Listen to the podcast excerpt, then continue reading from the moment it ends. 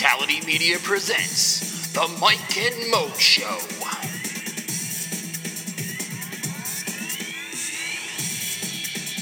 Now, here are your hosts, Mike Calandrillo and Maurice Moten.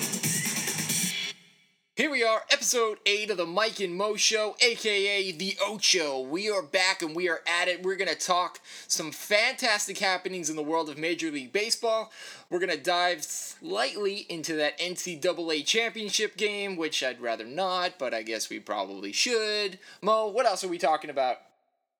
We're going to talk Warriors Spurs. They're playing on a historic day, my birthday, and two teams chasing some records. The Spurs are undefeated on their home court. The Warriors are obviously chasing the 95 96 Bulls and their 72 and 10 record.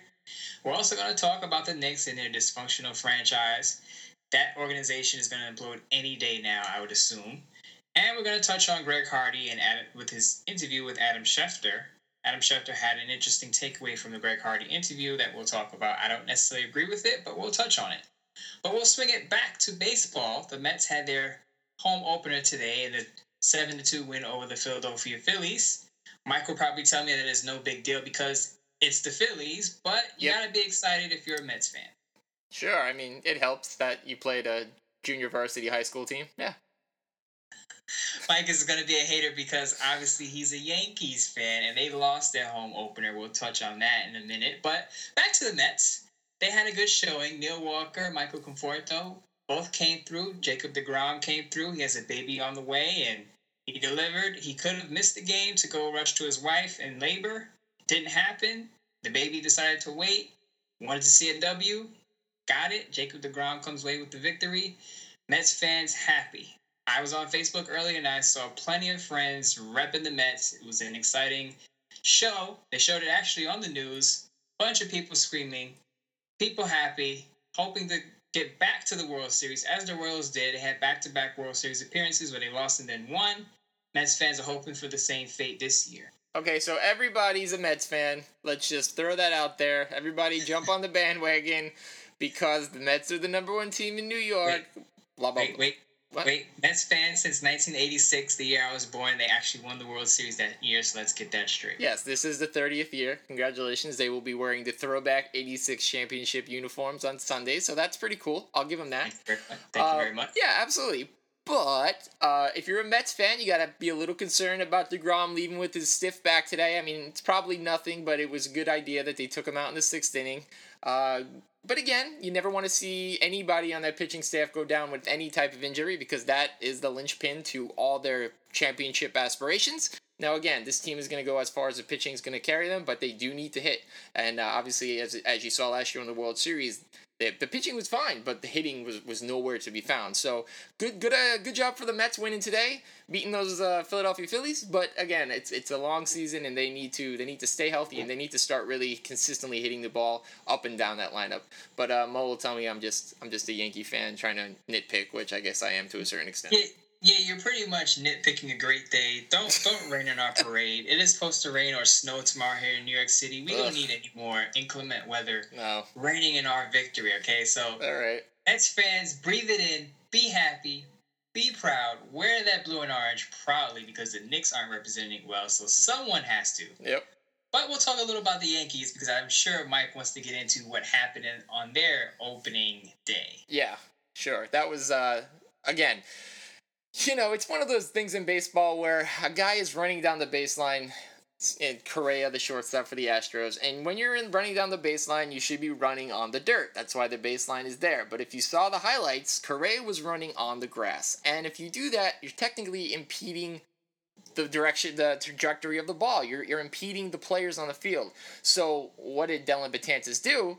He picked up the ball and he tried to get it to Mark Teixeira, who by the way is like six foot four, six foot five, and he actually threw it over his head. Now, not an easy thing to do, but if you look back at the highlights, he Betances didn't exactly have a great grip on the ball. But he said, "I didn't want to hit Correa in the back. Turns out, if you listen to uh, the mic that was on the umpire, Dana Demuth, I believe was his name, the ump said to Dellin, you should have hit him in the back. Why? Because then it would have been for everyone to see that he was impeding the play. The runner would have been called out. The ball wouldn't have been thrown over to Teixeira's head, and the subsequent three runs that cost the Yankees the game because they did lose uh, was right then and there. So I don't really understand how you can how you're an umpire and you can say t- tell one man to hit another person in the back. Uh, Betances throws 100 miles an hour. If he fires this ball from I don't know 20 feet away, if that, he's going to do some major damage to Correa's back. But he regardless of the matter he was running on the grass you should be you should be ruled out i mean that's just the way the rule book states but he didn't and that cost us the first game okay, whatever. I'm just a little bit bitter that we could have swept the Astros and then moved on to today, where we didn't really seem to show up against the Tigers.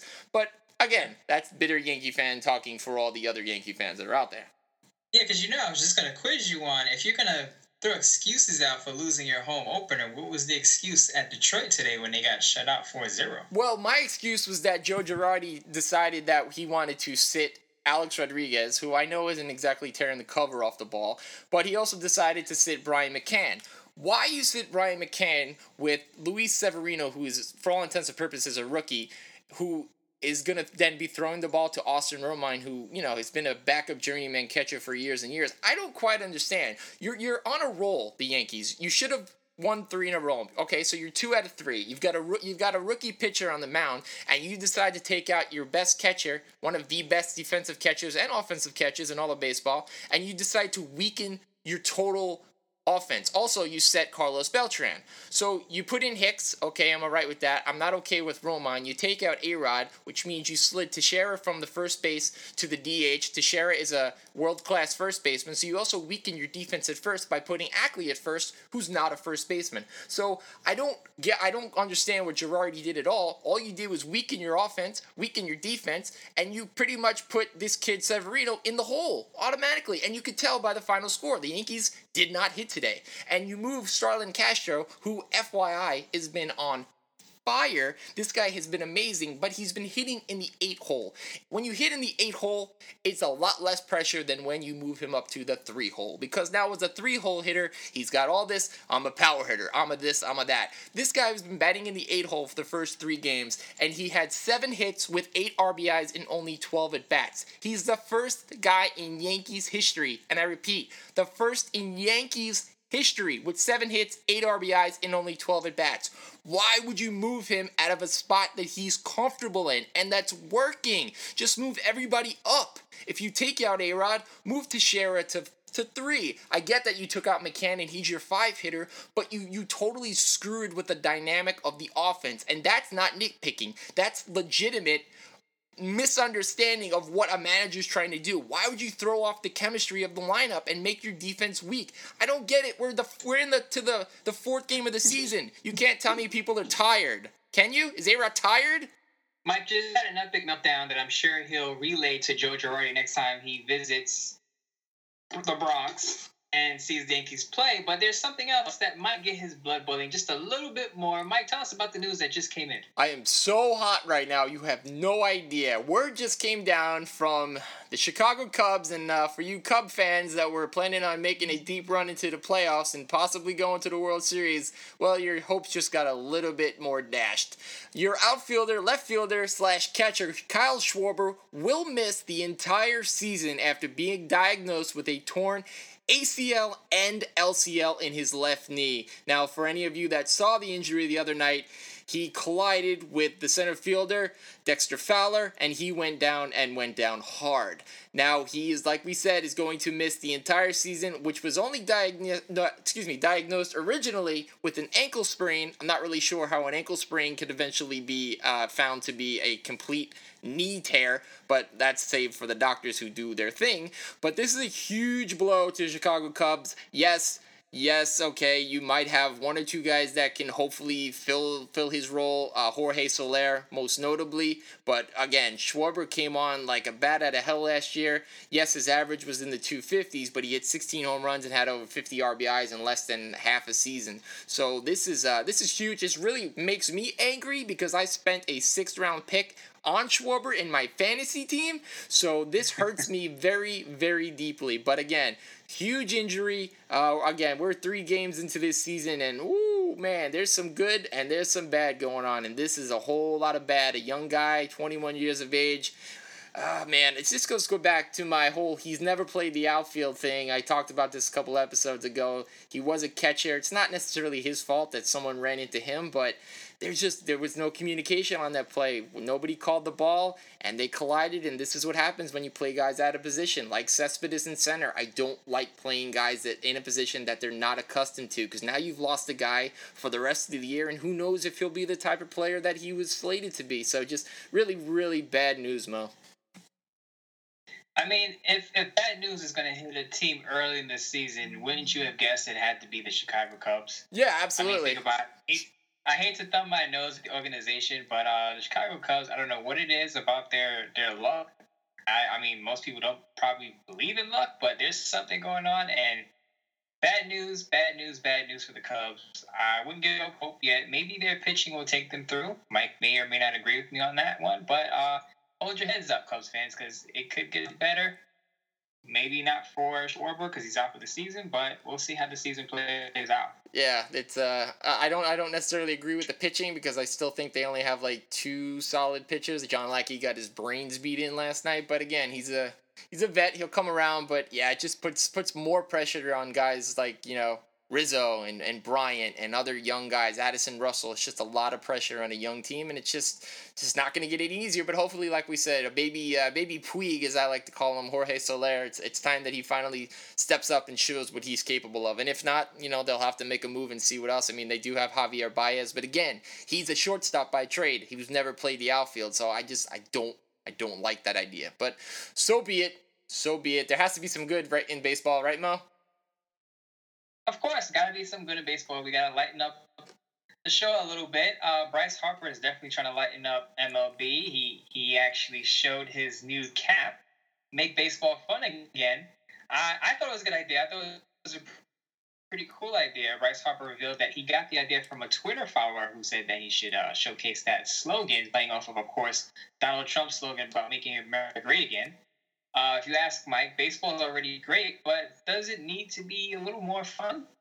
I don't know about fun. I just think it needs to appeal to more people, you know, as as opposed to just like the baseball purist, you know, people like myself, people that grew up with the game. It'd be nice if there were more people that you know spoke as highly of it as they do of the Steph Curry NBA and you know Cam Newton in the NFL. So that's obviously what Bryce is trying to do. He's trying to be that that face of the younger generation. I don't think there's anything wrong with that, but again, there is if you talk to a person who's probably in their 40s, 50s, 60s, 70s that wants you know the game to be played like it did when they were children. A little bit like Goose Gossage. You sounded a very little crotchety there. I'm, I do not know. I, I like the movement. Yeah, I'm fine with it. Slogan. Yeah. I, I think I think Bryce Harper is is going to bring a lot of excitement. He's already generating some hype. I know Jason Whitlock of Fox Sports already said he's paying attention more to baseball more than he's ever had in his career with this Bryce Harper fiasco going on. And I would believe that Major League Baseball kind of agrees with Bryce Harper because they made some rule changes to speed up the game. They put a limit. Uh, you can only spend 30 seconds on the mound. Managers and pitchers, when they go and they kind of talk about what they're going to do. They're going to pull the guy. They're going to keep him out there. That's been limited to 30 seconds.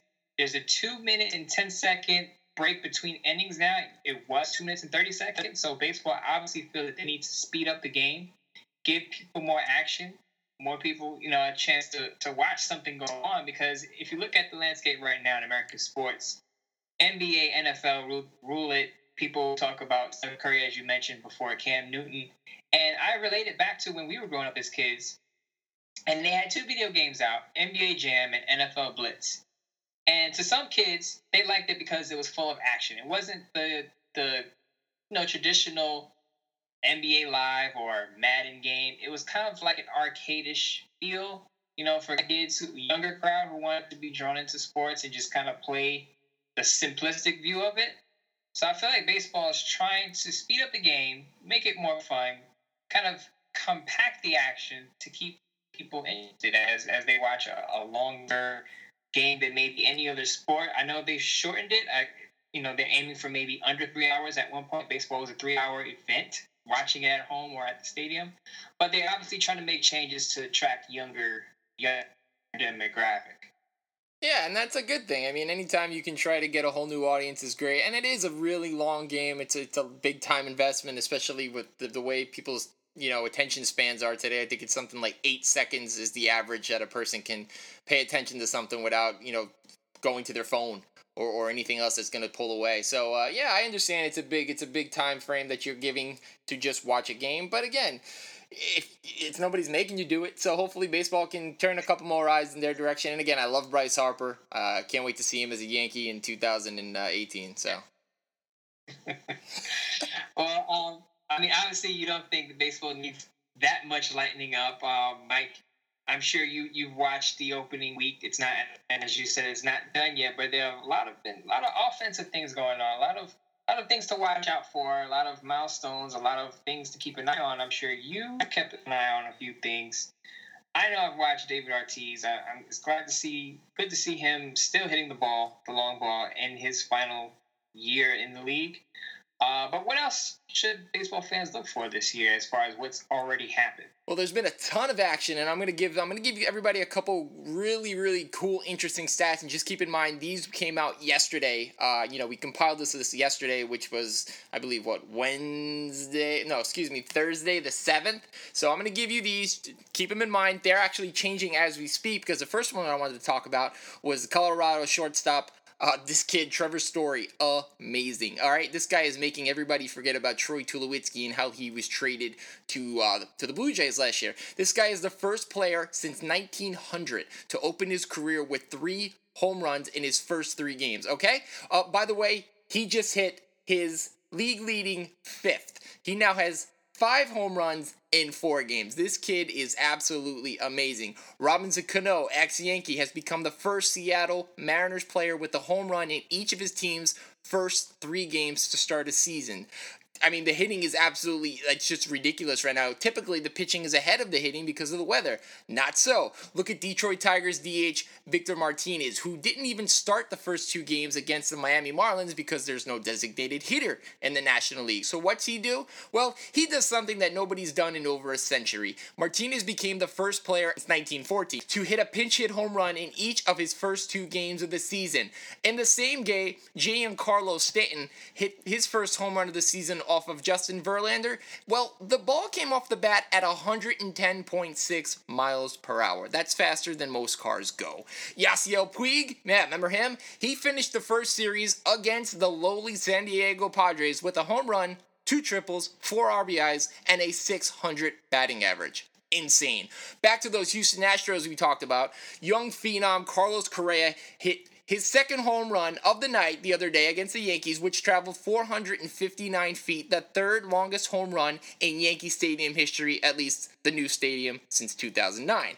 Then there's Mo's favorite player, David Ortiz. Him and Ted Williams, the great Teddy Ballgame, are the only players 40 and over in MLB history to homer in each of his team's first two games. I mean, the offense has been absolutely astonishing. You look at some of the pitching performances that have come out. Of course, there's Clayton Kershaw, struck out nine nine Padres, and again, striking out a Padres like striking out a Philly, it doesn't mean a whole lot, but it's still a major leaguer. Struck out nine people on opening day. He now has a 1.98 ERA in his last 146 regular season starts. Yeah, that dates back to June 14th of 2011.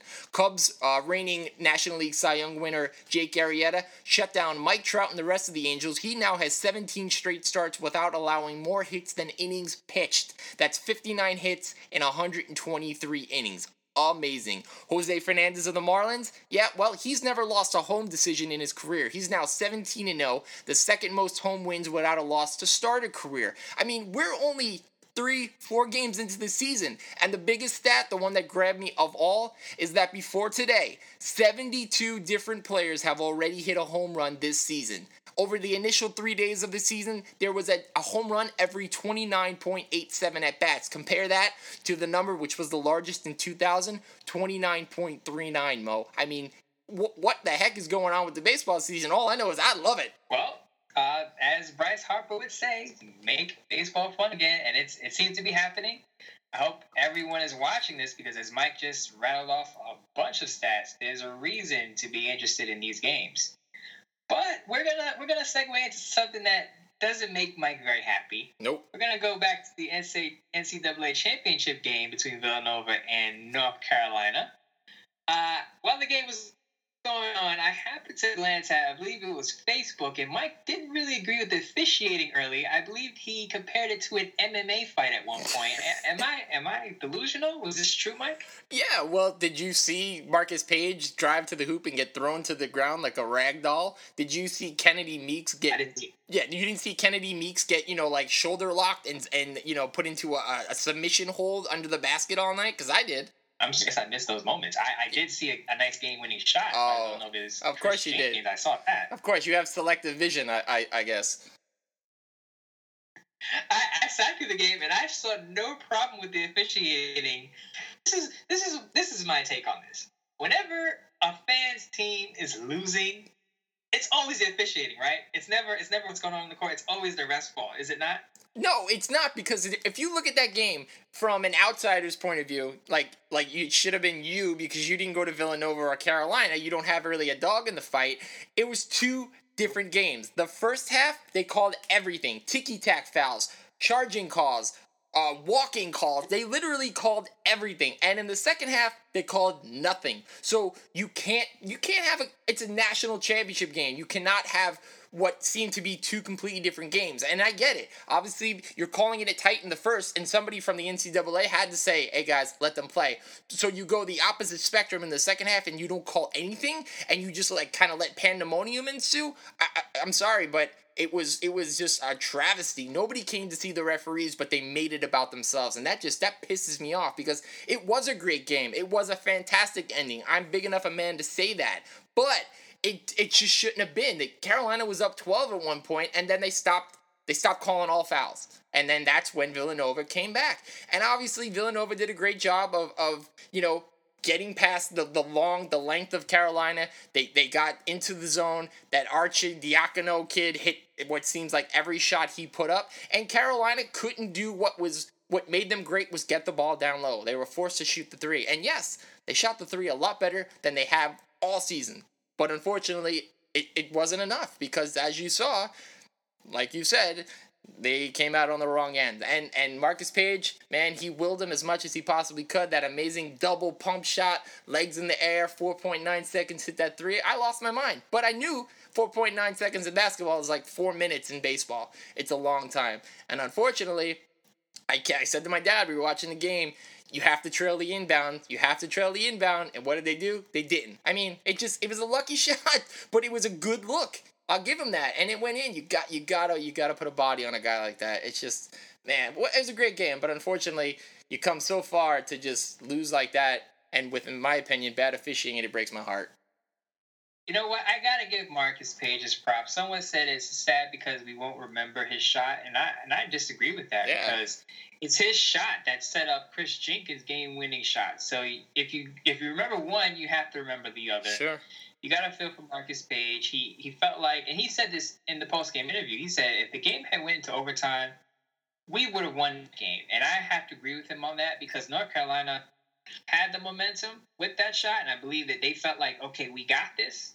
And they, I guess maybe they felt like Villanova wouldn't come down the court and hit a bank shot as they did, but it happened, and of course changes the result. But again, I have to agree with Paige. If if if it goes into overtime, I would have to give it to North Carolina. It didn't happen. Sorry, Mike, Mm. but uh, Villanova takes this one. One thing I want to point out too is uh, Jay Wright, the head coach for Villanova, was pretty cool. And he that and he had an explanation that I that I can kind of see in his face that he probably thought there was more going to be more time on the clock, or the refs are going to put time on the clock so that North Carolina can answer. And people asked him, he was like, "Why weren't you celebrating? You just you just won a championship title game. Why why the stoic reaction?" And again, he explained that he thought there was going to be time put back on the clock and that North Carolina would probably get another shot or something would probably happen. He's just such a button up coach, plays by the rules, the rule book, wants to keep everything close. Very tense, but he got the job done. Congrats to him. Congrats to Villanova. Uh, certain players are going to be looking forward, though, toward the NBA draft. Josh Hart and Kris Jenkins, the guy who hit the game winning shot, they're going to test the evaluation process and see what they're where will they place an NBA draft basically, and they can return to school as long as they don't hire an agent. Now, at the moment, they're not really ranked very high in the, in the process, but we'll, we'll see how it shakes out. If I'm Josh Hart, if I'm Kris Jenkins, I go back to school for another year and I, sh- you know, sharpen up my skills and hopefully get a better stock next year. The money will be there. Obviously, they've been there for three years. Unless you're that hard pressed financially, stay in school, kids.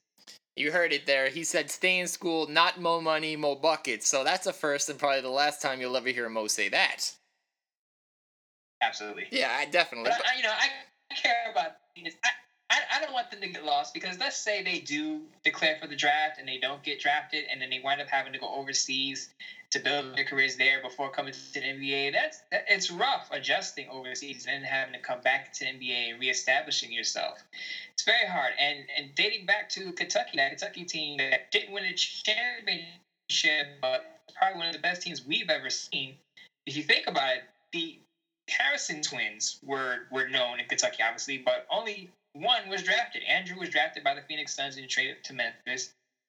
Aaron went undrafted. I believe a team later picked him up. But you got to understand that just because you're the man in college or just because you're on a good college basketball team doesn't mean you're to get good placement in the NBA. It's a totally different animal. And these players have to think about what their stock is to be and what their, what they want their future to be in a few years as an NBA player and as a person in society. Yeah, and this was a team, both teams really, where you can honestly say that there may not be a, a first round pick on either starting team. Maybe Brice Johnson, uh, just because he's got length, he's got a, he's got a nice mid mid range game. He can play some defense, but again, he's not going to go in the first 20, 25 picks. So it might work better for him if he he lands with a better team later in the first round. But it's very very possible that no one goes in the first round. And if you're a guy like a Josh Hart or you know somebody that Joel Berry finally he says he's going to come back, go back to school. Be be better. Next year's draft it, you know it's who knows? Because this year's draft is still up in the air. So you know hands down great game. Good job by villanova. Congratulations. And uh, i don't want to talk about it ever again. I, obviously not i just a small sidebar. I tried to contact mike right after the game to congratulate him on a great season. Mike, mike didn't answer me for four or five days. I was seriously worried about the guy's health. I mean, I, I called his parents, everyone, and no one could find him. And finally, he popped up. You know, we had to prepare for the show, and he finally popped up, and he said he was okay. He took a couple of aspirins. You know, went out on the night, relaxed, and thought about it, and said, "You know what? It was a good season." Mike, I'm glad you made it to the show. I'm glad you're okay, buddy. Thank you. I appreciate your love and support. What can I say? I'm a fan. I took it hard. Uh, you know, it's just uh, it's it's hard, man. You, pl- you play all season, you get to this point, and you again, who knows how many years it could it could take to get back. But uh, I have faith. Carolina Blue will be back. I don't know when, but we'll be back.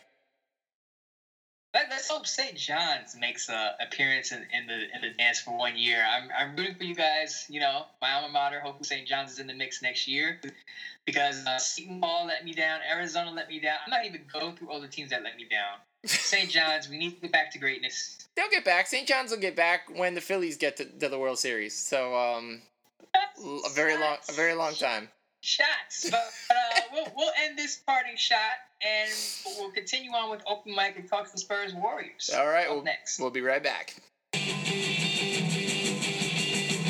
Open mic.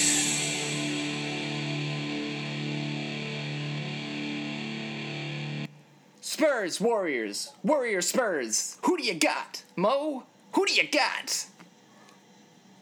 Gotta have, gotta have the Warriors. Uh, wait. What? My mind that that's that was my heart talking. Wait, sorry. my mind says gotta go with the Spurs. My body says no. Spurs. My body says yes. I mean, think, think about it. You got to go with Spurs here only because they're undefeated on their home court. They will play on April 10th, which is a historic day for many reasons. My uh, birthday being one of yes, them. Yes, Lord Mo um, Moton is born. All bow down before him.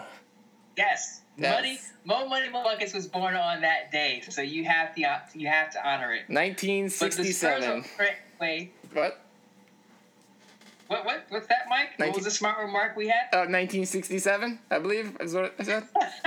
1967. No, guys, I'm turning 30. For all you guys Woo. wanting to know where where my age stands, I'm still about a decade behind Mike. Whoa, blasphemy! Day.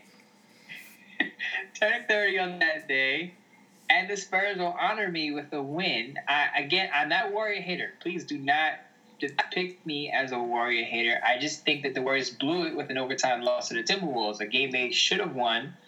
But Steph Curry had a poor showing. He shot 7 of 25 from the field. Earlier in the month, on April 1st, he had nine turnovers against Boston in that loss. So the Warriors are kind of running out of gas. I don't people saying they're bored, but I think it's just tough to win 73 games. Obviously, that's why only one other team has won seven, 72 games. So you got to think about it that it's not boredom. It's just every team giving the Warriors their best shot. And Boston Celtics gave the Warriors a problem the first time they met, and then the Bucks wound up beating them the next night. So it's, it shouldn't be a surprise that the Celtics were able to pull off a win on the first. But again, what shocked me is the Minnesota Timberwolves, Andrew Wiggins coming through. You know, Karl-Anthony Towns. Are, those guys played their hearts out and got a W. So if you think about it, the Spurs undefeated on their home court. Could they really lose to a Warriors team that just lost to the Timberwolves and the Celtics in the last week or two? I don't think so. The Spurs will remain undefeated on their home court for the season to finish with a perfect record. And the Warriors are just going to have to deal with a tie with the 95 96 Bulls. A tie. A tie's like kissing your sister. And you know what? Nobody wants that. So that's just terrible. But on the other hand, I like the Minnesota Timberwolves next year to make the playoffs. I just I don't know why I just do. I'm just throwing that out there. I know it has nothing to do with what we're talking about, but I just like their team. I just do. I, I mean, think I, I can agree with that. I would say I would pencil them in for maybe a seven eight spot. I really like what Karl-Anthony Towns is doing. He's a real force down there in the center. I people really thought he would be a good player, but just not this early, especially with the combination of Wiggins and you got Kevin Garnett, coach from the bench as a player. I mean, it's great. You got to believe that the Timberwolves are going to make a run. But I mean, back to the Spurs and Warriors. These two teams are obviously going to be in the Western Conference Finals. They're going to play the big game probably on my birthday. And Steve Kerr is is basically in the center of all of this. I mean, he played with the Spurs, and, and he's well acquainted with Ginobili and Duncan. He was on that Bulls team that holds the record, and now he's coaching the Warriors for the records. I just thought that that meme that's floating out there online is, is pretty crazy. But again, I, I think the Spurs get it done on their home court, and they and they dash the Warriors' hopes of passing the Bulls.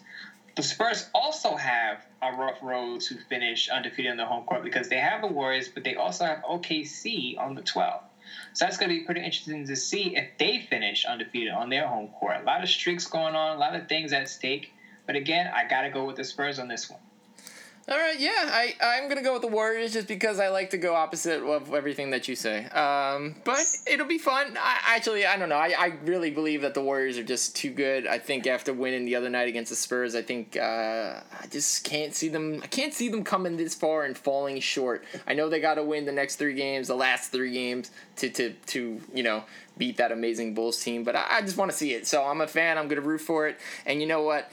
Hey, we only get to see history once in a while. So uh, I hope I hope uh, on your birthday, on you know on that special day, I hope that I hope that Steph Curry and company come to play. Uh, moving on to my least favorite team in the world, the Philadelphia 36ers, 76ers. Uh, uh, they still play in the NBA. And uh, I don't know if anybody has heard about the Travis Shamockery that, that has taken place over the past four years. You know, that whole lose for the first pick, uh, chuck for dump, or whatever you want to call it. Uh, Sam Hinkie, mastermind of that, finally stepped down. Thank the good Lord. Because you know what? This wasn't going anywhere. It wasn't going to work. And how many years in a row can a poor a really poor Philadelphia fan base continue to just put their hopes and dreams into a plan that was uh, horrible from the get. And it just makes me feel, Mo, who who did a worse job in your eyes, Sam Hinkie or Chip Kelly? oh, that's that's a tough. That's right? real tough. The right? only difference here is I believe I believe Chip Kelly actually is a good head coach. Maybe not a great GM, but I believe he's a good head coach. He just had too much responsibility in Philadelphia, and he screwed it up. Obviously, yeah. Sam Hinkie, I have no faith in him as a GM at all. I mean, trust in the process, trust in what? I mean, you call him a mastermind. He's more like a dunce. The guy, he just turned the 76ers into a dumpster fire. Uh, interesting report from Adrian Wojnarowski of of the Vertical said that basically Colangelo came in with the idea that Sam Hinkie was just a numbers guy. He's just an analytics guy who studies the numbers. He's into graphs and charts and numbers and all this stuff. So he was just going to reduce him to a numbers guy, which is supposedly his forte, or just replace him completely. And obviously, Hinkie steps down, and it looks like his son, Bryan Colangelo, is going to take that position as the GM there. Bryan Colangelo wanted the Brooklyn Nets job, but obviously the, the Nets went somewhere else with it. I believe Sean Marks has the position. So now he's probably going to sign on board with his dad, and, and they're going to turn the 76ers around and make the 76ers great again, if they were ever great at one point.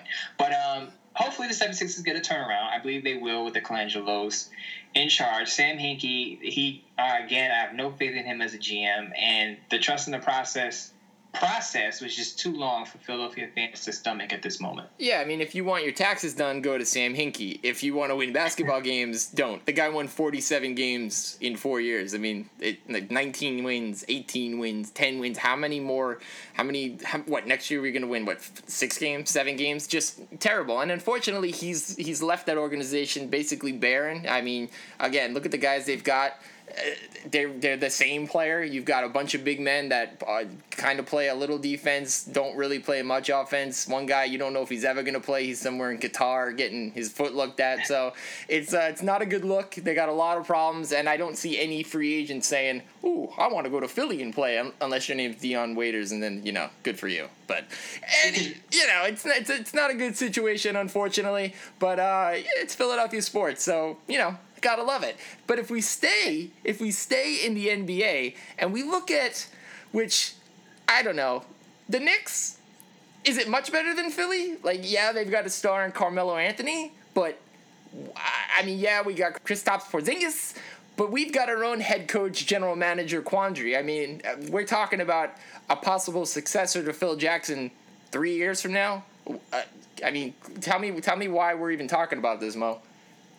Uh, we're talking about this because the Knicks need a complete cleansing of or of the organization. I say this is going to sound crazy. People are going to probably send me hate mail for this, but I think the Knicks need to move on from Phil Jackson, and oh. here's why. I know he's not up for an opt out yet. I believe he's not up for an opt out until I believe after the 2016 to 17 season. But I think the Knicks need to just clean it out, only because of this. I read a report from Frank Isola of New York Daily News that said that Jackson is more vocal in practices with Kurt Rambis running the ship, and here's why. Fisher wasn't really uh, trying to listen to Phil Jackson as he would voice his opinion at practices and whatsoever on coaching the team. Now, Jackson has his boy Kurt Rambis coaching the team, and now he feels he can come down from his, his press box, his skybox, and put in his opinion. So basically, he he wants to coach the team without really coaching the team. He wants a yes man in position to control. And I think that's the wrong way to move, especially when he's trying to push this triangle crap every every week, every year. I mean, if Kurt Rambis takes on the coaching job, you best to believe that Phil Jackson is going to be running that ship from top to bottom, and I don't think that's a great idea. First of all, Kurt Rambis, I think, had a .195 winning percentage in two seasons as a Timberwolves head coach. Yes, they didn't have a lot, but in his first year, they had Kevin Love and Al Jefferson. Didn't work out well. Now, I can't believe I'm saying this, but I have to agree with Carmelo Anthony. The Knicks should have a comprehensive head coaching search to get a guy who can come in and maybe implement his own system. Now that will probably turn Phil Jackson off, but then so be it. Let him walk. Let him go back to the Lakers. Let him go fix that mess. Okay? Because we don't need a yes man in New York as a head coach. We need a grinder or someone who's gonna push the guys to play defense and put in a new system, not the triangle yeah, the triangles failed miserably. We need to move on, and I think the, as I've said many a time, the coaching search needs to begin and end with Luke Walton.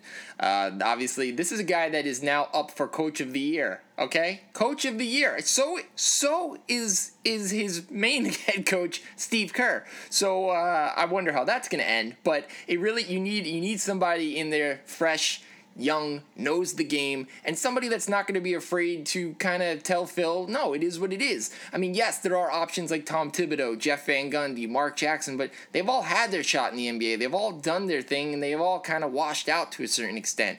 And I understand that people will say, but Derek Fisher was that guy you're talking. No, he wasn't. Derek Fisher never never did anything coach wise. Remember, he went from playing one season to being a head coach. Uh, it didn't work. Luke Walton's been a, been an assistant coach for a couple years now. Look what he did with Golden State, and I understand it still was the NBA champion, but it's very he could have very easily screwed that team up. What, how many did he have one loss while while Kurt was out? I, it's something like that, something insane. So this guy has at least proven to a certain extent that he's the real deal. Now, he's going to want a lot of money, he's going to want a lot of years. I don't know how much control he's going to want, but you have to you have to be willing to go out and spend because anything else is just going to kind of further uh, deprive this, this this loyal fan base of, of something positive because Tom Thibodeau and Jeff Van Gundy and Mark Jackson are not going to make anybody say ooh ah it's just it's not exciting.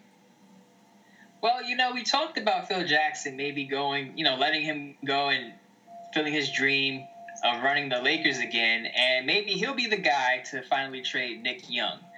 Now, the Lakers, as you know, had had an incident with Nick Young and D'Angelo Russell, and a little phone incident with recording people you shouldn't be recording at all, but uh, it happened. And it came out that the Lakers were trying to trade Nick Young for the last two years, and he's been there for three. You do the math.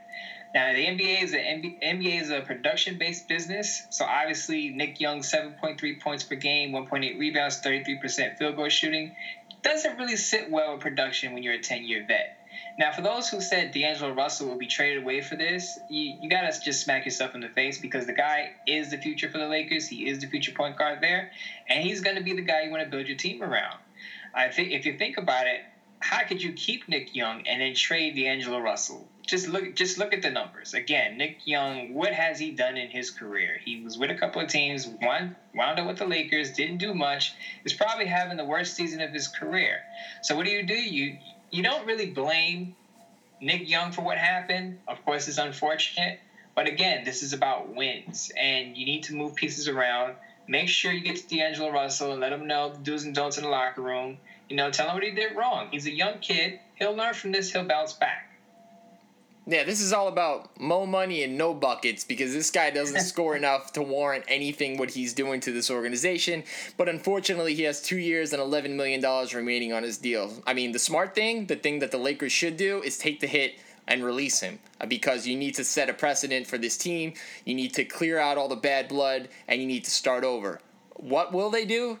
I, I don't know. You're gonna just you know shuttle him off to the end of the bench and wait until his deal is you know has one year left on it and it's an expiring contract it's possible, but I don't know how how you really are going to make any strides next year, especially with D'Angelo and Iggy and Nikki and all those people still on fresh on the minds of you know the fan base, the front office, and the players. It's just such a such a bad look, and it just makes the Lakers look like they have no idea what they're doing. It's it's really what it comes down to, and really maybe they don't. I mean, it just seems like you know the past couple years they're treading water, and uh, I mean, if it wasn't for the fact that it's the Los Angeles Lakers, nobody would really ever want to play there because they're just going nowhere fast. I mean, they the first thing I have to do is get rid of the the Kobe yes man Byron Scott. Kobe's obviously going to retire. You're going to have a new regime there.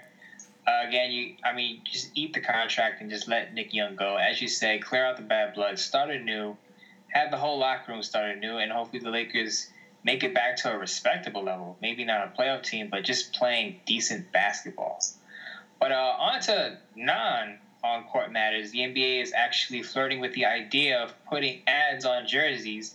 Now, at first, I didn't really like the idea because, as a selfish guy, I want my name shown on the jersey, and I did. I had no idea how big the lo- the ads were going to be on the jerseys.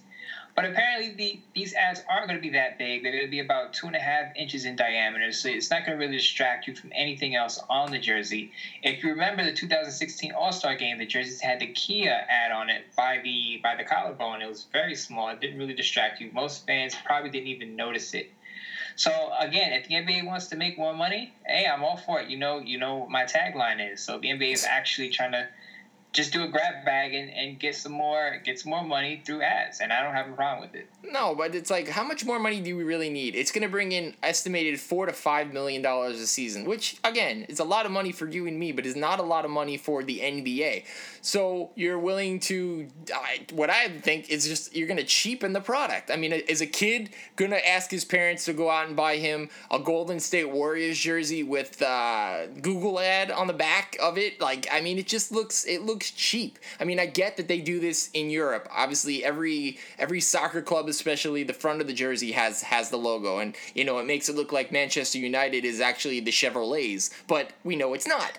And and and they do this in FIBA too, all over the world. All the teams have it on the back of the jerseys, but it's been there so long that it's just accepted. This is something in America that's never been never we've never seen before, and I just don't get it in the grand scheme of things. Are you willing to risk just cheapening the product and your and your consumer's eyes just to say, well, we had to put a two and a half inch uh, logo on uh, on the collarbone or on you know the small the back. I don't know. I just think it's a bad look. I know they've been talking about this in, in every sport, but is, is nothing sacred anymore? Can't we just leave the uniforms be? I mean, I, I'm the guy that still likes no names on the back of the jersey because to me it's about the, the name on the front of the jersey. But obviously, it's now it's not even about the name on the back. It's about the name on the you know the uh, the small of the back or the collarbone or you know it's about selling dollars, making dollars, selling market share. I it's annoying. I don't necessarily like it, but they think teams are going to keep fifty percent more revenue generated from these ads. So and at the end of the day, big business wins, and us fans, you know, are are forced to look at a Steph Curry jersey with the Oracle Arena sign on it. I mean, Mike, would you really be upset if there's a McDonald's sign on on the Orlando Magic jersey? Would that really make you like turn the channel and say, you know, I'm not gonna watch this? Because I mean, me personally, I don't wear jerseys already, so I don't care what the jersey looks like. Maybe that's just a personal perspective there. But um, as far as money goes, again, you know how I feel about money. If you can make the make the money, make it. I'm sure the NBA is looking at the NFL and how they're cashing in. I mean, they just announced that they're streaming their football games over Twitter. I don't know how that's going to work out, but you know the NFL is making big moves, and the NBA is probably looking at this like we we need to make more money. Of course, to millionaires, it's not a lot, but when could you not have more than enough money? I mean, more money is is great. It's better than less money. So I mean, again, all parts of the NBA for making this move. Mike obviously doesn't agree, but we'll, we'll see what happens. They will have a meeting on this later in the month to decide what will happen. If it does take effect, it won't take effect until 2000, the 2017 to 2018 se- season, I believe. But we're going to wrap it up here and we're going to come back with building momentum and talk some despicable things with Greg Hardy. And we're going to touch on a Jets player retiring after 10 years in the season. It's now time for building momentum. Some people have heard Greg Hardy back in the news again. I'm going to let Mo talk about this for 30 seconds. 30 seconds exactly because I don't want to taint the Mike and Mo show with Greg Hardy too much. So, Mo, on your mark, get set, go. So, can I get an extra five seconds? Because it has to do with the Oakland Raiders. But anyway, Greg Hardy's back in the news again with Adam Schefter doing an interview, obviously because he wants the team to sign him, which they shouldn't. But basically, he did an interview talking about the incident, domestic violence. If you're not aware, uh, he was accused of actually abusing his girlfriend or female companion, threw her on a bed of guns. She showed her marks on TV, on all over the airways. TMZ got a hold of this. Of course, it was all over with her bruises. And Adam Schefter says that he felt like Greg Hardy's changed. Now, I wouldn't go that far, especially this quickly. Obviously, Greg Hardy, again, is trying to get back in the game. But what made me angry is Greg Hardy threw Aldon Smith, the Raiders' edge rusher, under the bus, basically saying he was upset about Aldon Smith getting his contract done. Aldon Smith signed a two year contract extension with the Raiders. He, Aldon Smith, as you know, has been in news himself with some transgressions. Um, he's being punished, obviously, he may not be back after 10 weeks. He, who, he'll serve a suspension for 10 weeks, but he may not be back because the NFL tends to drag their feet on these things. They're dragging their feet with Josh Gordon coming back, being reinstated.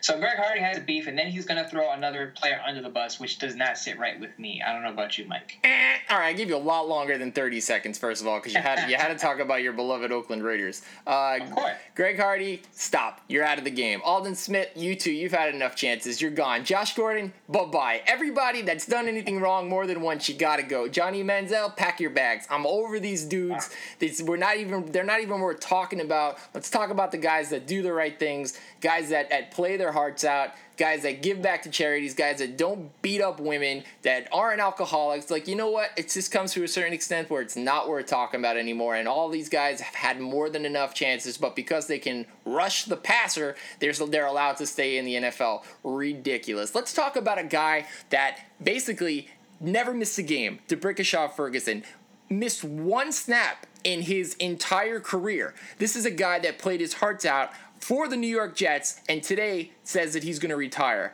And this is partially the fault of the NFL and the New York Jets. Why the New York Jets? Well, it's it's pretty simple. You wanted this man to take a pay cut. He's made over close to seventy million dollars in his in his NFL career, and you wanted him to take a pay cut in half, basically. And the best thing about an uh, offensive tackle, and Mo, correct me if I'm wrong, is when you don't hear about the offensive tackle. He just plays, and he shows up, and he busts his butt, and he protects the quarterback, and he opens those holes. It's when you start to hear about a, a you know a guy that's protecting the line that it becomes an issue. But Brick went out and he played his heart out, and then you wanted him to take a pay cut to possibly bring back Ryan Fitzpatrick, who may not be the Ryan Fitzpatrick we saw of 2015. So he got insulted. And then he uh, reports are that he really was moved by the movie Concussion. So I'm here to blame Will Smith because unfortunately, a couple years ago when Brick came in the league, uh, the head trainer of the New York Jets, who was actually featured in the movie, is one of the people that covered up CTE.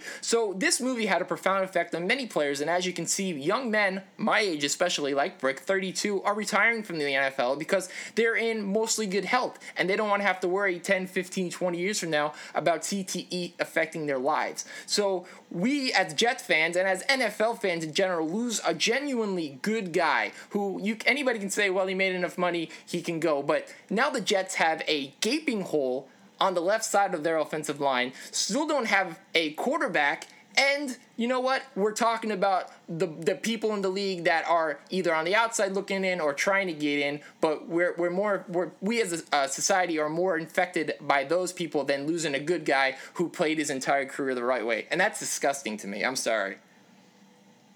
I mean, my guy Bomani Jones, who I listen to faithfully, says this all the time: never hustle backwards. They wanted him to take a pay cut, a significant pay cut, and he's out there banging heads every week on in the trenches to protect Ryan Fitzpatrick or whoever the quarterback is going to be the Jets. And he just wasn't having it. He said, "Look, I guess he felt like, look, if I'm going to have to take a pay cut, I'd rather not take a cut at all." Now, his friends and uh, Albert Breer of NFL Network reported this that people around Ferguson said that he was already contemplating retirement, and this probably just pushed him over the edge. I mean, if you think about it, again, like you said, the guy hasn't missed a snap. He, he hasn't missed a game. And this is how you treat a guy. Again, I understand that his play isn't what it was five, six, seven, eight years ago. But I'd rather have the D'Brickashaw Ferguson on the decline than no offensive tackle covering the blind side, period. Now, as you said, the Jets have a gaping hole at, at, at left tackle. Their right tackle, Breno Giacomini, isn't playing that much, eh, playing that well either. So that whole offensive line is in trouble. But the big picture is, I believe the Jets locker room is in trouble because chemistry is at is at risk here because you have a an unhappy Muhammad Wilkerson. You just let go of D'Brickashaw Ferguson, who's probably a leader in that locker room. And you still have cap issues. You haven't brought in Ryan Fitzpatrick back. When you do bring him in, he's probably going to be a little bit salty because you tried to lowball him. So uh, the Jets need to clean it up. Mike Maccagnan, uh, the GM of the Jets, was nominated Executive of the Year, GM of the Year, but this year not so good. But on to another team that's trying to fix their issues at quarterback. The Eagles are expressing interest in Carson Wentz, who's supposed to be the top quarterback in this year's draft class. Now, at first, I thought it was a smokescreen. I didn't think they were that interested in a young quarterback. I thought it was just due diligence because they did sign Sam Bradford to a two-year, $35 million deal with a with I believe about 17, 18 million dollars guaranteed. But apparently not. The Eagles are actually serious. Doug Pederson apparently likes Carson Wentz. He also brought in Chase Daniel with him from KC, and he favored him also. But I feel like Peterson is probably looking at a quarterback competition in training camp. Now, Mike, I don't know about you, but it looks like the Eagles are trying to really turn around and turn around very quickly with Carson Wentz. Yeah, I, I love Carson Wentz. I, I mean, I know I probably like him more than you. You've been on the record on Twitter saying that you're not a big Carson Wentz fan. You have your reasons. It's fine. I know he's played in a small school, but I think he's the most NFL style ready quarterback between his body, his arm, his legs. I think he's going to be really good. Philly, I mean, you want to add a kid from a small school with Chase Daniel, who I, I think he robbed the bank, and you want to add him to Sam Bradford, who is still a young man himself, who you're paying a lot of money for the next two years? I mean, you know what, and that's what confused me about what the Eagles are, where the Eagles are going with their direction, and that's why I felt like it was a smokescreen. But again, it looks it looks real. I guess they really like Carson Wentz as much as you do. I don't. You mentioned it briefly. I'm more of a Jared Goff guy because I believe Jared Goff can come in right away. He could start in year one, whereas Carson Wentz, you may have to let him develop uh, after a couple years. Again, he went to a small school. I believe it was North Dakota State and yes, they you know prospects do come from that school and do well in the NFL, but how many of them are actually quarterbacks leading the franchise that needs a quarterback, needs direction on the offense? Carson Wentz could be a great prospect years down the line, but if if you're looking at it for right now, you get Jared Goff. Now, if you look at the Eagles situation, maybe Sam Bradford could start for a year or two. I believe that the Eagles probably don't believe in Sam Bradford's health durability. He played his first full season since 2012. Think about it. He was out of the league for a year. So I could see why they, you know, the trust in him is waning. If they get Carson Wentz, I wouldn't throw up my arms in a fit, but I say, hey, maybe you want to, maybe you want to consider Jared Goff and not trade the farm to get Carson Wentz and still get a decent prospect out of the draft. Yeah, I, I, feel like the Eagles did this last year with, with Marcus Mariota. There was all this talk that they wanted Mariota so bad, they wanted him, they wanted him, and then they couldn't get him because it's the same situation this year. What do they have to trade? They, they traded all their, their assets. All they have is the number eighth pick. And I'm sorry, but no one is going to trade you the second, third, or fourth pick for the number eight because you and you don't really have any you know players to really send. No one's going to take Bradford or Chase Daniel. And what are you going to do? You're going to pull a you're gonna pull a redskin and, and give the first uh, number ones for the next three or four seasons like no it's just not gonna happen so i don't understand i don't think there's any way in hell that you can get to number two because he's not going to go one. He's obviously you know uh, number one. They don't need a they don't need a, a quarterback. But uh, how are you going to get to two? I don't think it's possible. I mean, unless they trade with number one spot with the Titans, who are looking to trade out, again, but it, it, depends on what the Titans' asking price is at the moment. I, I, just don't think you trade up for Carson Wentz unless he was like an Andrew Luck type player, and he's and I don't see him as that. He could be again, he could be a decent player, five, six, seven, eight years down the line, but he's just not the clear cut guy. There's still some argument as to who's better, Wentz or Goff. But uh, we're gonna wrap it up right there. We're gonna come back with the wrap up and you know, we couldn't let you guys go without a juicy topic that's circulating through Twitter and social media. Yes, it's a race topic. We're not race baiting, but I believe this topic is going to be uh, an interesting discussion, and it'll probably continue through the week. My boy Bomani Jones, but uh, we'll come back with that just in a sec. This is the wrap up.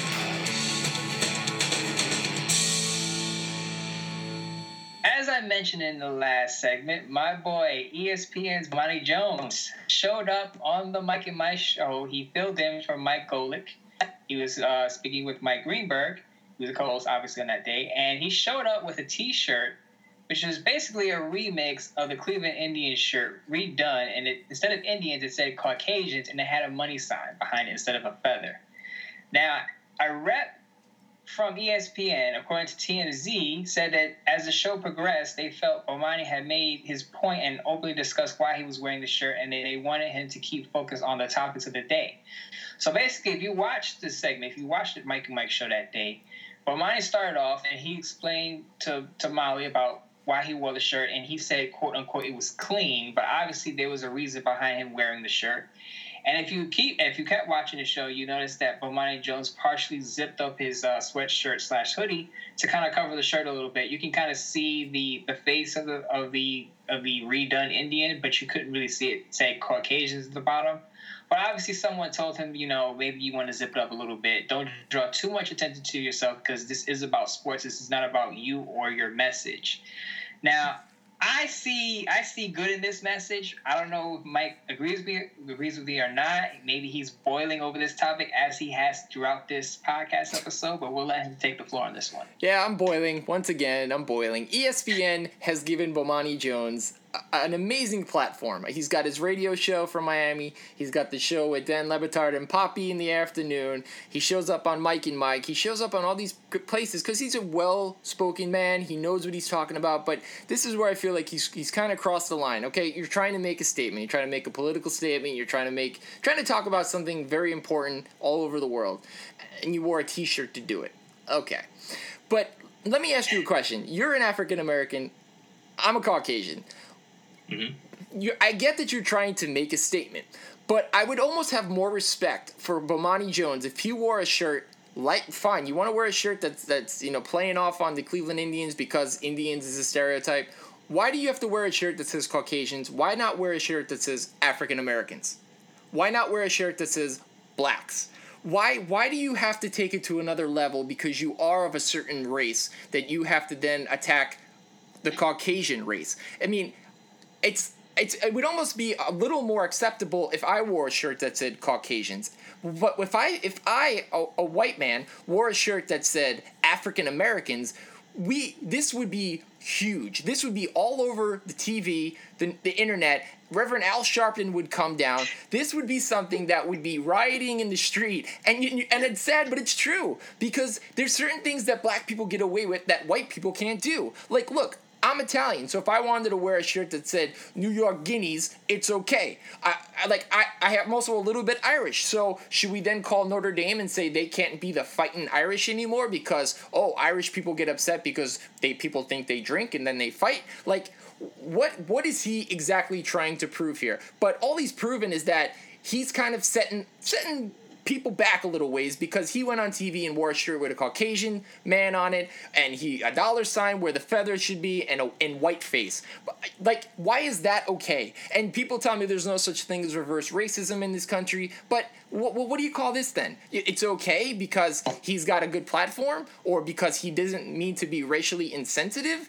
Like I just I don't agree with it and I understand the struggle is real and it's real for all of us, but why? Why attack certain you're trying you're trying to pass judgment. You're trying to say the indians is wrong and i'm all for that. Like i get that. It's time that chief wahoo was retired and the cleveland indians have said that they're going to take him out you know they're going to take the logo away from most of the, the times the team wears the uniform this year and they're going to use the block c. But why why play it why play it on another demographic? Why play it that it's okay to, to make it's, like the thing we talked about with chris rock at, at the oscars you're talking about you know the black lives matter and all these things that are really important and then you bring out a joke about asian people.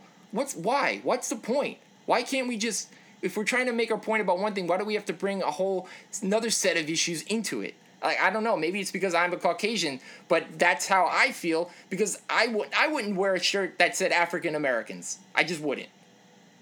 See, I, I believe Bomani is trying to point out, and and again, this is a very simple, also complex issue. Okay, Bomani is basically pointing out, basically, if if you're going to react to his shirt, why not react with the same vigor to the Indians, the, the Chiefs, the Redskins? I don't even like to use that R term. I've actually deleted it out of my articles when I write my articles because I understand where these people are coming from. Because, I mean, if they were using the N word in these articles, I, I would be offended. But back to Bomani he's basically pointing out the power structure in America. And you may disagree with this, but uh, I, I, would guess that the power structure at ESPN, you know, they're white people. So obviously, they told him to cover it up for a reason because why would you have another guy poke fun at Caucasians when on your show you're you're supposed to be running the show and he's well not poking fun at Caucasians but using them as a message for his personal perspective.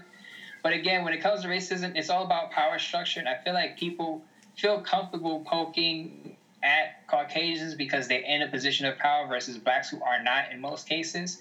So I believe I read Bomani's response, and he basically said, "Well, if you're going to react to my shirt and, and it being racist or reverse racist or you know whatever you want to call it." Then you have to react to the Washington Redskins and their logo, white guys wearing on their uniforms, on their helmets, and a guy like Daniel Snyder who doesn't want to change the name. How is that okay to Native Americans? How would they see it? Can you imagine if if if a team was named after you know the N word and black people were offended and a guy and a white guy saying no, we're not going to change the, we're not going to change the name, we're not going to change the logo. Can you imagine a black face on on a mascot or an emblem or a black guy eating watermelon or fried chicken? How black people would take that? So it, it's kind of it's a slippery slope, but I I do feel Washington needs to change their name. I feel Cleveland, the Indians need to change their name. You got, I know you got the Chicago Blackhawks in hockey. You got the Florida State, you know, Seminoles in, in college football. It's a very touchy subject for people who are directly affected or people of Native American descent. And as a, as an African American, I could say that I understand where they're coming from, and and I would be offended too if it were if again if it were a, a blackface and eating watermelon, I would be just as offended, and I'm sure that's how they feel. So Bomani, I believe. He chose that stage. He chose that stage on the Mikey Mike show to portray that statement to say, if you're going to react to this with all the anger in the world, you should have the same exact anger for these NFL teams, these sports teams using using these logos that are derogatory for Native Americans. Yeah, I mean, I understand. I understand that part of it. And I, I, you know, I guess, hey, it's freedom of speech, and everybody's entitled to their own opinion. I just, it's tough when you try to, you bring it on a sports talk show, and eh, obviously it has to do with sports. But then you look at the fact that, like, at Florida State University, and the Seminole tribe here in Florida has backed the university, and they said we don't see any issue with it. And I know there's been, you know, with the whole Redskin problem. Unfortunately, it's gone all the way to Congress, and and there and there's certain tribes that are okay with it, and obviously it is a derogatory term. So there needs to be some kind of come to an agreement that we do need to get these we need to get these derogatory names out because they've been ingrained in culture for so long since the Redskins been playing since I don't know the 1920s and the Kansas City Chiefs since the 50s like it, it's it's almost because it's been around so long that it's okay and it's not but instead of going about it you know, in my opinion, the correct way. You're using sports and you're using a television show to to try to further your opinion. Even if you have millions and or hundreds of thousands of followers that feel the same, it's you're still the face of it, and this is what you've chosen and the platform you've chosen to display it. So people are going to either love or hate it, and it's going to be all directly directed at Bomani Jones, like it or not. It just it is what it is. So I just feel like there's a better way that he could have went about this, and and it's really just as simple as that that, that little background information. I know, I know, Mike, you're not a huge fan of Bomani Jones, and I, I can kind of pick that up in, in your in your in your response. But I just just think about this for a second. He he's he does obviously a radio show, so he's not seen. Yes, he gets 30 minutes with uh, Dan Le Batard, and they do their thing on highly questionable. But I felt like he did this so that he could he could draw attention to this because if you think about it, a lot of the touchy subjects in America, a lot of people are afraid to talk about. Sure. I know you and I are conversing about this on, on our podcast episode, and we're able to talk freely about it, you know, because we, we connect well. Mm-hmm. You know, just address the elephant in the room. Yes, Mike is white considered, and I am black, and we and we get along very well. So there's no animosity here. Sure. But I believe Bomani Jones chose that stage because he knows the Mike and Mike show has a huge following. A lot of people watch the show. He gets more than 30 minutes. He'll be up there for three, four hours, and he'll be able to display his message and get people to talk. Because that's the first step in addressing an issue is getting people to talk. To you, it may come off as obnoxious because he's using that platform for his own personal message. But to me, I see it as he's he's reaching out to a larger audience, and that's why he chose the Mike and Mo show. The Mike and Mo show. The Mike and Mike show. I wish he chose the Mike and Mo show. I mean, I wish I wish we could do that. We could show up on the Mike Mike show and have have our little messages out there. But uh, but but Bomani did it, and I feel like it again. It was premeditated, pre pre planned that he would have a large amount of people watching, and he knew this, and he was just gonna put this message out there, and he knew that the storm would come on Twitter, on Facebook about people buzzing about it. I mean, it has you and I talking about it. I sure. mean, would we have been talking about it if he had just talked about it on our show? Probably not. But because it was on TV, it was on the Mike and Mike show. People are buzzing about it.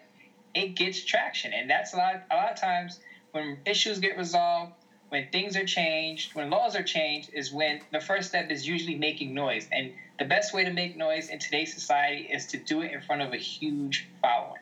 Absolutely, and I'm all about change for the better. You know, I'm not I'm not one just for change for change, but you know, if something does come out of it, hey, I'm all for it as long as it's in a positive, you know, evolving as a as a culture, as a, as a world, as a people of this planet. Then I'm all for it. You know, there's there's nothing wrong with that. I just you know, and it's nothing against Bomani personally. He's he's very successful. I like what he does. I don't necessarily agree with all his topics, but hey, that's what that's what hosts do. They have their agendas and they push them. Again, it's just yeah. Hey, to each his own. Do your thing. And uh, you know what? If it betters the, the planet, then uh, sign me up all for it. And, and again, like I said, uh, me and Mike, we, we get along well. Obviously, you guys are not blind. You can see the color of my skin and the color of my skin are, are obviously different. But again, that's no reason why we can't work together and we don't see skin color. We just see two guys that that work well together and give you a great sports podcast. And, and obviously, we talk about world issues that intertwine with sports, as we just did with Bomani Jones. Absolutely. And while you're at it, go on Facebook and check out how many likes we currently have. And if you're new to Facebook, it's Mike and Mo Show, and you will see that we have just absolutely, I don't, to toot our own horn, but we're exploding on Facebook, okay? We're at around 3,300. It's fantastic. We need to get those Twitter numbers at the same spot. So go on Twitter, Mike Mo Show. While you're at it, go on iTunes, review the show, listen to the show, like the show. We're, we're having a lot of fun. We love what we do. We want you to be a part of it. Uh, there's going to be lots more interactive things that we're going to be doing on social media, so stay tuned for that. And uh, you, at, you guys at ESPN, you know, we'll come on, Mike and Mike. We'll talk to you about how we feel about Bomani and, and uh, the great things you guys do over there. And, you know, why not give a couple guys a chance? You know, we'll change the name of the show, Ebony and Ivory Live. I mean, that's cool too. So, whatever it takes. We're, we're gonna bring. We would bring a lot of flavor to your show. I mean, I mean, how could you not? How could you turn down an Italian and an African American right? from Brooklyn? That's what I'm from Jay Z's home, and how could you do that? I mean, absolutely. I mean, you know, and, and for those that don't know by now, Mo is in Brooklyn, and I was formerly from New York, but I'm in Orlando. So we are doing this show on different uh, parts of the East Coast, but we're you know same time zone, so that makes it a lot easier. So you know, we're coming to you from two different backgrounds, but with the same common understanding, that, you know, about the sports world and how it really affects everything around, you know, life in general. So, you know, while we try to take an analytical approach, it's also at the heart of it, it's just people trying to be better. And that's why with the whole Greg Hardy thing, it just kind of kind of rubbed me the way I was just like, man, let's there's so much better things that we can spend our time. And Mo felt the same way. And you know, unfortunately, the sports world is it's a kind of at times it's a different entity, and it's really about production and money and value and all that stuff. And and uh, at least on our show, we don't always have to worry about you know just that. We get to bring a little bit of uh, levity, but also real world facts to back up you know our opinions at the end of the day. Absolutely. And uh, before we go, I mean, I have to ask this question because we touched on it earlier the Spurs are probably going to give me a win on my birthday. What you got for me, Mike? What, I mean, like birthday we're, gift? We're, buddy, we're buddies for life. But what you got for me, Mike? I'm gonna get you uh, as many Skype minutes as you'd like to continue this show. so unlimited Skype minutes, my man. Just keep keep the keep keep the uh, line clear and static free, and we'll be good to go. Uh, you guys have no idea the stuff that we go through to put this show together for, for, for everyone to listen to. It's actually pretty comical. Maybe we'll have it in our memoirs as mm-hmm. we write our books and we'll become um, not maybe not rich, but well known around the world. And we have our established syndicated show. We'll let you get a sneak peek into what we go through behind the scenes before we actually get on there after air and you get to hear all about it. Whew, it is a blast. Well, that is it. Episode eight. I'm gonna call it the the angry episode eight, as I currently am sweating from many different places profusely. But as always, it's been a pleasure. He's Mo Moton. I'm Mike Calandrillo. We'll be back next week, episode nine, and uh, maybe I'll be a little more cheerful, but I can't promise anything. Until then, Mo, sign us out. Yeah, again, Mike Mo Show on Twitter. As Mike said, we're on Facebook. We're blowing up over 3,000 likes. So just give us a shout, give us a like on Facebook, and take care. All right, everyone. Have a wonderful week. We'll talk to you next week. Until then, iTunes. We'll see you later. Bye bye.